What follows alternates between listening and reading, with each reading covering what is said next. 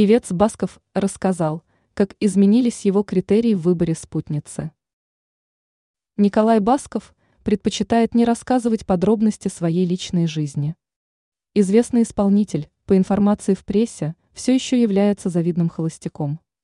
В его жизни был официальный брак и даже романы с признанными красавицами. Но все еще мужчина не нашел свое счастье, хотя ранее не раз признавался, что мечтает встретить любовь и создать крепкую семью. Певец признался в недавней беседе с журналистами, что с возрастом приоритеты изменились при выборе партнерши. Когда-то он смотрел на внешность. Сейчас же он начал обращать внимание на совсем другие вещи при знакомстве с представительницами прекрасного пола. Как отметил Басков, сейчас на первом месте только интеллект женщины. «Самое сексуальное для меня сейчас – это женский мозг, женские мысли, женские слова, поступки, отношения», цитирует «Золотой голос», Пятый канал.